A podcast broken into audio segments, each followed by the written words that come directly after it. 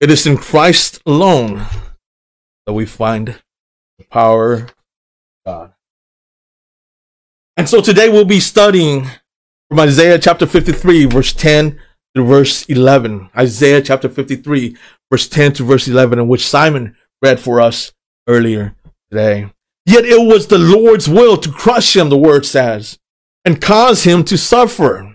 And though the Lord makes his life an offering for sin, he will see his offspring and prolong his days, and the will of the Lord will prosper in his hand.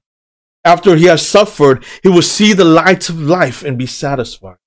By his knowledge, my righteous servant will justify many, and he will bear their iniquities. The prophecy by the prophet Isaiah about 800 years before the birth of our Lord Jesus Christ. You know, the cross of Jesus Christ, it is the center of all human history, especially for those of us who are of the faith. All of those people of the faith who lived before the time of Jesus Christ. All those of the faith who lived before the, uh, the cru- crucifixion. They looked eagerly towards the day the Messiah.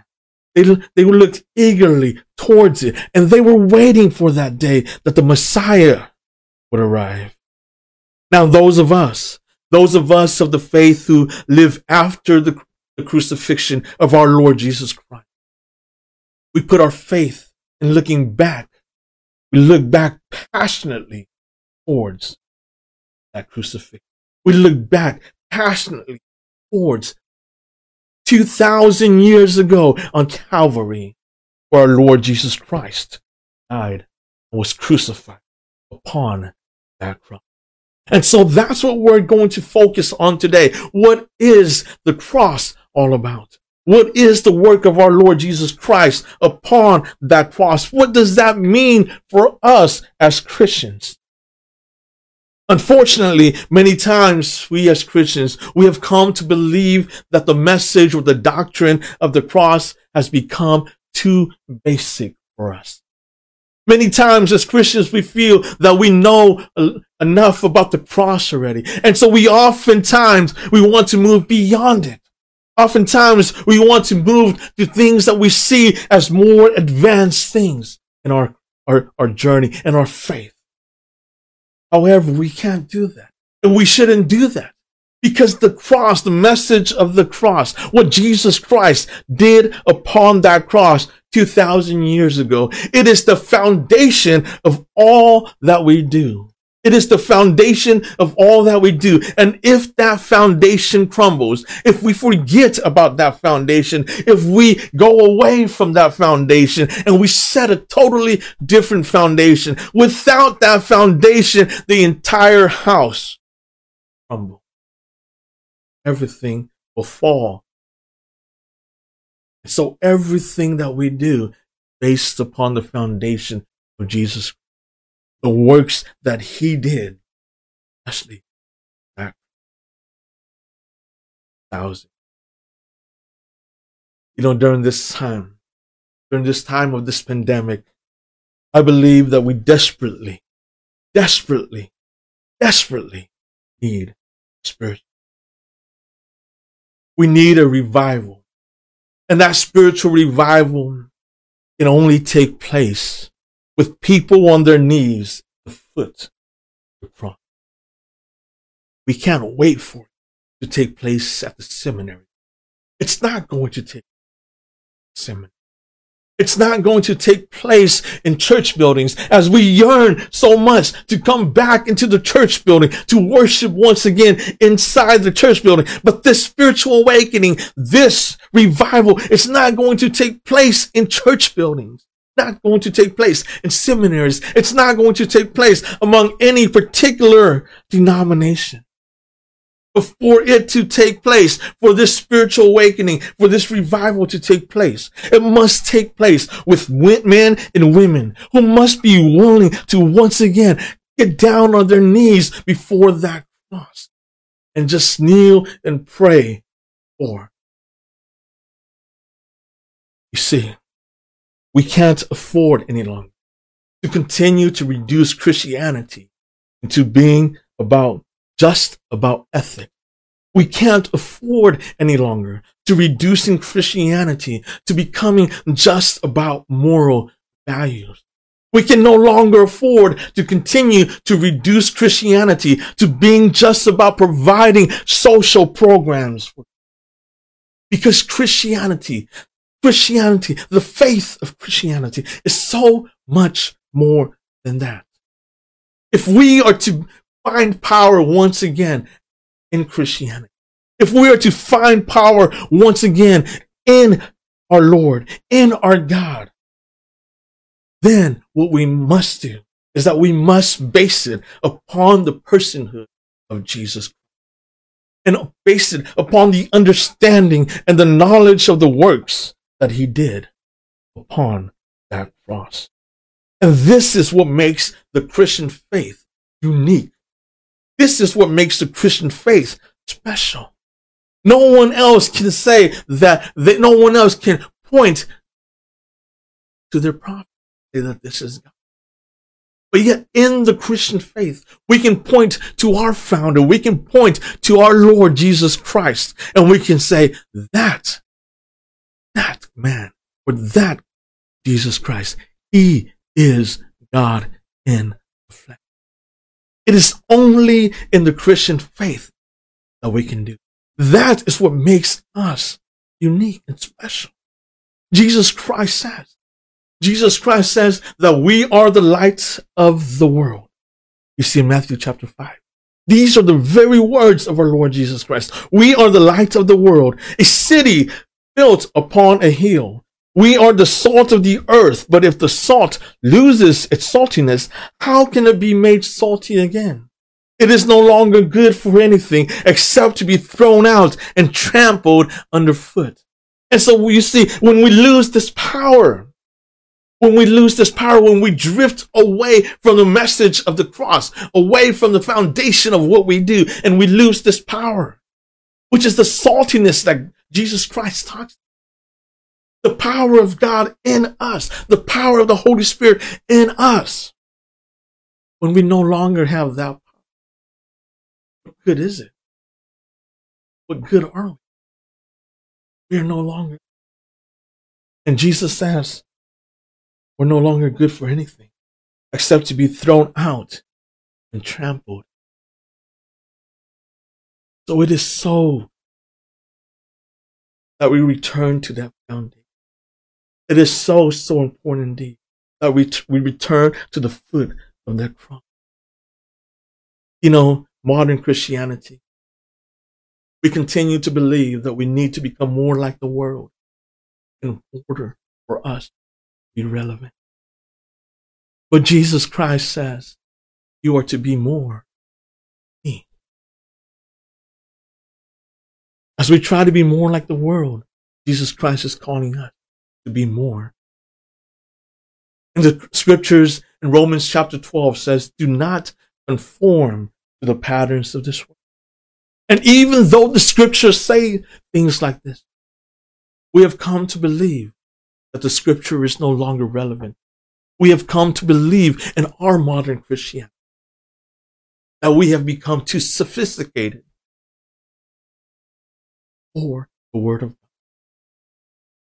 And so we push it aside and we go our own way and we wonder why there is no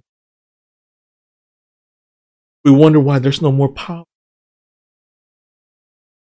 And we need to return back to that that transformation in which the apostle Paul talks about in Romans chapter 12.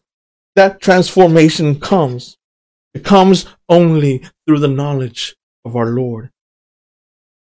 Not through any other, not through any other, but it comes only through the knowledge of our Lord, Jesus Christ. And without such knowledge and understanding of the personhood of Jesus Christ and his works upon that cross, we have lost all our power. There can be no power And unless we abide in him, the scripture says, Jesus Christ says himself, unless we abide in him, we can do absolutely nothing. We can do absolutely nothing. And so today, as we come together to celebrate, I want to bring our minds back to him. I want to bring our hearts back to what Jesus Christ did upon that cross. Upon that cross where every day we would proclaim that salvation is free. And indeed it is. But yet, even though salvation is free to us, brothers and sisters, it costs us the life of our Lord. Even though it is free to us, it is because He was the one to pay the debt that you and I can never pay. So if I was to ask you today, what do you think about when you think about Jesus? Oftentimes when we think about the cross, we often talk about the nails in his hand. Oftentimes when we talk about the cross, we often think about the cruelty of the Romans or the malice of the Jews.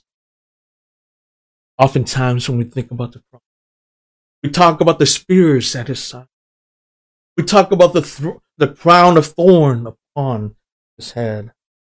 We often talk about all the physical torture that Jesus Christ, and rightly so. But there is something much more important. Because the cup in which Jesus Christ knelt down in the Garden of Gethsemane on the night in which he was betrayed by on that night in which he knelt down upon his knees to and he was sweating blood. And he said, Father, if you are willing, take this cup from me. You see, this prayer, this cup that he was talking about, that Jesus Christ was referring to, it wasn't, re- he wasn't referring to the physical torture and pain that he was about to go through. He wasn't referring to the Romans. He wasn't referring to the Jews. He wasn't referring to how, how violent this punishment of the Romans were going to be. He wasn't re- referring to the, le- the zealous hatred of Jewish religious leaders at that time. He wasn't referring to the nails that were in his hands and his feet. That's not the thing that Jesus Christ was referring to. But here in the scripture, in Isaiah chapter 53, verse 10 to verse 11, we see exactly what Jesus Christ was referring to when he says, Father, if you're willing, take this cup from me. The cup that Jesus Christ is referring to, this prayer that Jesus Christ made was in regard to the wrath of the Father that would be empty upon him on that cross due to the sin of the world. You see, every man, every woman, and every child of faith that has ever lived from the beginning of time all the way to the end of time, everyone's sin was put upon Jesus Christ at that moment upon that cross. That's why the word of God says in Second Corinthians chapter 5 verse 21, it says that God made him who had no sin to be sin for us, that in him we might become the righteous of God. See, we, we can't even bore, can't even bear our own sin. We can't even pay for this, our own sin. And so the Son of God, the Son of God himself had to come. He voluntarily took upon our sin. And that, brothers and sisters, is the cup that he is talking that is the cup in which he was praying about. Father, take this cup away from me. Let it be as, as according to your will. And so if we turn to Isaiah chapter 53, verse 10 to verse 11, we see here in verse 10, we see here in verse 10 that it was God's will for him to die. It says here, yet it was the Lord's will to crush him and cause him. Some would say, Pastor, Pastor, isn't this such cruelty? Some would say, Pastor, this is such cruelty because we don't understand God that way. We don't believe in God that our God is a God of love. How can he ever do such a thing? And so we say, okay, let's throw away the Old Testament. We don't want to read about the Old Testament. But without the, we wouldn't have Jesus. And so we say, you know, Pastor, Pastor, this, this cruelty of God, we can't accept it. We don't believe he can ever do such a thing. But we must understand one. We must understand one thing about God. And because he is a God of perfect love, he must hate. He must hate. And that term might wake you up. That term might cause some controversy in your minds. And you say, you, will say, Pastor, Pastor, my God doesn't. But just because God is love, then He must, He must. Just as you and I, you and I, if we love people, we love people, then we must hate oppression against. You and I, you and I if we hate people, of, if we love people of all races, if we love people of all ethnic groups, we must hate racism. And so God in his holiness, God in his perfect love, he must rebuke sin. He must be against. He must crush he must turn sin away. And so that is the reason why here in the scriptures it says that it is the Lord's will. Crush. This word crush here. This word crush here is in, in reference to just breaking something down to the, its smallest pieces. This word crush here is in reference, it is in reference to totally destroying something. This word crush here is in reference to making something into a powder like substance. And that's what God was doing to his son on that, on that cross. Because of the sin of the world, God was crushing son as his son bore our sins upon. Brothers and sisters, this is the message. And it is also His will. It is also His will to cause Him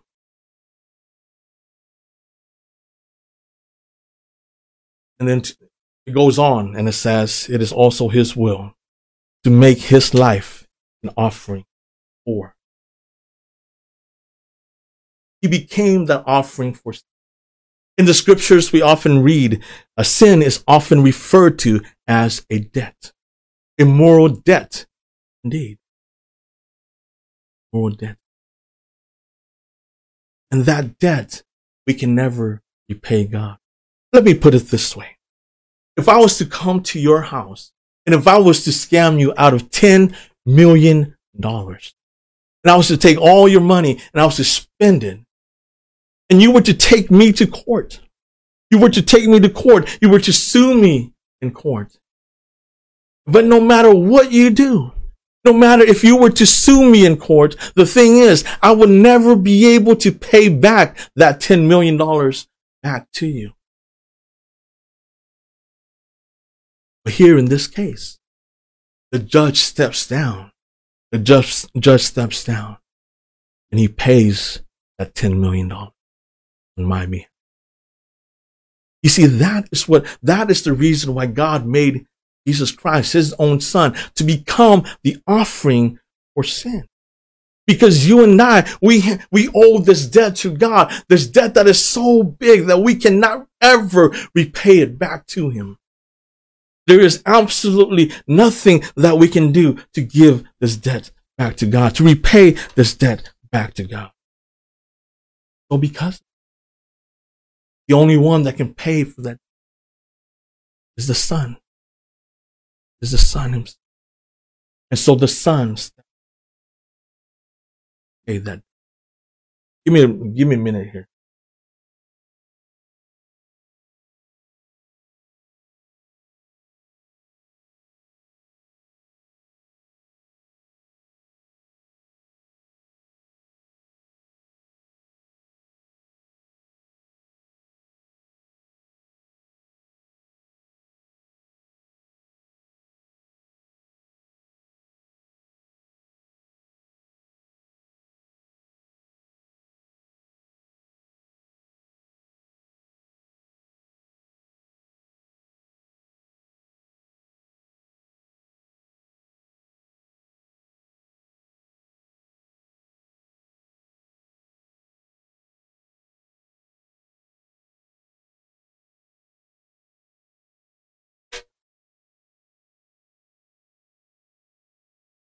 Sorry about that. I need my, my laptop here.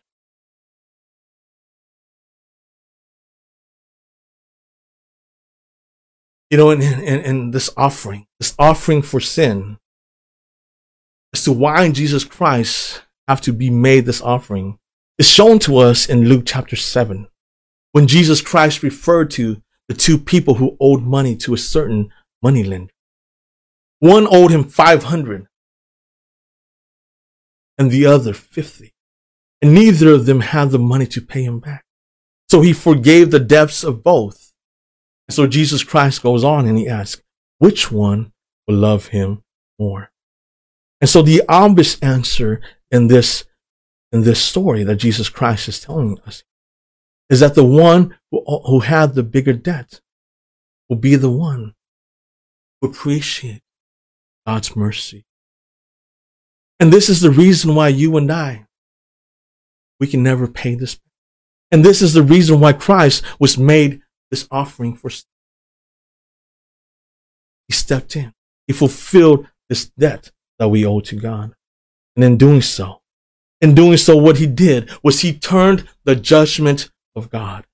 He turned this holy wrath of God, this wrath that belongs he turns all of this away from us. And so today, we are now deemed justified. That's why it goes on. It says Christ goes on in this verse and it says that he would justify many. He will justify. You see, we are now deemed righteous before God's sight because of the work of Jesus Christ on that cross. And so Christ doesn't only take away our sin, but he also gives us his righteousness. And in Christian theology, this is referred to as the doctrine of imputation. So while before, before the work of Jesus Christ, Adam's sin was passed on to us because by nature he is our father. He is our natural father. And so his sin was passed on to us. But now with the death of Jesus Christ upon that cross, he has taken that sin, that sin that Adam has taken, that Adam has given to us, he's taken that away from us. But not only did he take that away from us, but he, he also credits us. The theologian will say that Jesus' righteousness is imputed to us. In other words, his righteousness is now credited to us. So not only did he take away our sin, but he also credited his righteousness to us. And this process is what Martin Luther refers to as the glorious exchange. The glorious exchange, our sins traded for Christ's righteousness. And so Jesus Christ took upon us. So the three things that happened is that first off, Adam's sin was passed onto us. And then upon that cross, our sin is passed to Jesus Christ. And then Jesus Christ's righteousness is passed onto us. And that's the reason why in the Old Testament, it provides many shadows, many pictures of this.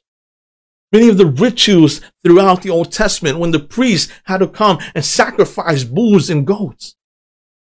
They had to find the bulls, the goats. They had to find the animal without any blemish, the most perfect animal to bring before God as a sacrifice for sins. First for their own sin and then for the sins of the people. All of this, all of this were pointing to Jesus Christ. They were all but just shadows of, of Jesus Christ, the ultimate, the ultimate sacrifice. And that's why upon that cross, Jesus Christ says, it is finished. It is finished. There will, there is no more need to continue to do animal sacrifice. There is no more need for all these rituals of the Old Testament. Because it is done. It is finished upon that cross. In Romans chapter 3, verse 21 through verse 24, this is what it says, that apart from the law, the righteousness of God has been made known, to which the law and the prophets, the prophets testify, you see.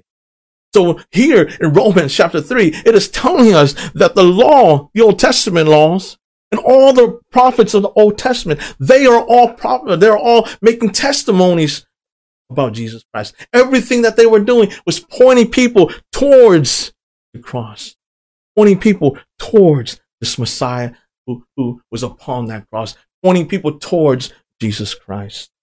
Then it goes on and says, This righteousness given through Christ, all. There is no difference between Jews and Gentiles, for all have sinned and fall short of the glory of God. All are justified freely by his through So on that cross, when your sin is passed on to him, when the, when the sin of you and I were passed on to him, upon that cross, when he bare our iniquity. As in Isaiah chapter 53 verse 11 says, and it, it ends by saying that he will bear their. That's the scripture. That's what the work of our Lord Jesus upon is all about. And today, today, just as the scripture prophesies in the first part of Isaiah 53, verse 11, it says, After he has suffered, he will see in the light of talking about the resurrection. 800 to 1,000 years. It was already written that he will be resurrected from the grave. He will see. And today, that's what the resurrection does for us. It confirms to us who Jesus Christ, that he is indeed the Messiah that was the Old Testament. He is indeed the one to come and bore our sins upon his body, as it was prophesied. He is the one to come. And he is the one who is crushed by the Lord. Just as it was I say. So we can find comfort. We can find assurance in who Jesus Christ is through resurrection. To identify terms to us who believe. and so on this day, Jesus Christ our Lord has defeated the sin, the bondage of sin once. He has overcame death. He has overcome the powers, the evil powers of this world. And so we can find comfort that. You know, many, many mainline Protestant churches, along with many evangelical churches nowadays, often don't really want to focus on the atonement anymore. They often don't really want to focus on Jesus Christ on that cross. What it means that Jesus Christ took upon our sin. Many nowadays just want to believe and just want to teach that the cross is merely just a metaphor of God's kindness, mercy, and willingness. And in a sense, that is part. That is part. It is so much. It is God crushing his own son on that cross due to sin. Due to sin that we have never, we, oh God, and we are never able to repay God back. And it is in doing that which we are free. And so when we understand the magnitude of what happened on that, we will begin to see more and maybe take more seriously as to why we worship this, as to why we celebrate, because of all the things thousands of years before Jesus Christ went up that mountain. There was a man by the name of Abraham. And he led his own son, Isaac, up the very same mountain. And Isaac also carried hoods upon his back. But as Abraham led his son up that mountain, and as Abraham laid his son before God on that very same mountain, thousands of years before Jesus Christ went up. God intervened. And God took that knife away from Abraham. And God provided a lamb. For Abraham to God says, Abraham, you don't need to sacrifice your son for me. I will provide. I will provide. And that lamb was a shadow of things to come. Because thousands of years later, God the Father led God the Son up the very same mountain that Abraham led his son Isaac. And when God led his son up that mountain, there was no one to intervene. And upon that mountain, God sacrificed his own to pay for the sin of the world. He says, you don't have, in Christianity, he says, God says, you don't have to die for me. But I would. That's what gives us power as Christians. That is the power in the gospel, which the apostle Paul testified that it is the power that brings salvation. And brothers and sisters, if we are to find that power once more in the churches, if we're to find that power once more in Christianity here in America, we must return to the, feet of the, to the foot of the cross. We must return to it upon our knees and kneel that. All of our answers to life is found on that. All the answers to every question that we have is found on that. We must return. We must study it. We must understand it. I believe that for all of eternity, we will continue to study this, the work of our Lord Jesus Christ on that cross. And we will never fully be able to grasp the depth of his wisdom, the depth Here's the depth of His grace. Today, on this Easter Sunday, I pray that God be with you every single one. continue to empower you for his kingdom. Let us pray. God, we thank you so much for this day of worship. What an awesome day it is. What a great time it is. The most important day of the Christian year a time in which we gather together to understand what your son Jesus Christ has done for us throughout his whole life, basing upon what he did even upon that cross. And then, as he goes into the tomb after three days, he rises from the tomb. And so today we are confident that we are worshiping the true God indeed, the creator of heaven and earth the creator of all. His resurrection has confirmed to us who he is. And so we can find assurance in we can find assurance that today we are free indeed. that sin can no longer hold us, that death can no longer hold us down. It is only a temporary thing. And we know that one day, once again, even if we were uh, once a day, once again, one day, we will rise. We too will also be. And so, God, we put all our hope in your Son. Put all our faith in your Son. As we close this worship, we pray for all things to bring you the sake of your name, the sake of your All right. God bless everybody and have a wonderful, wonderful day.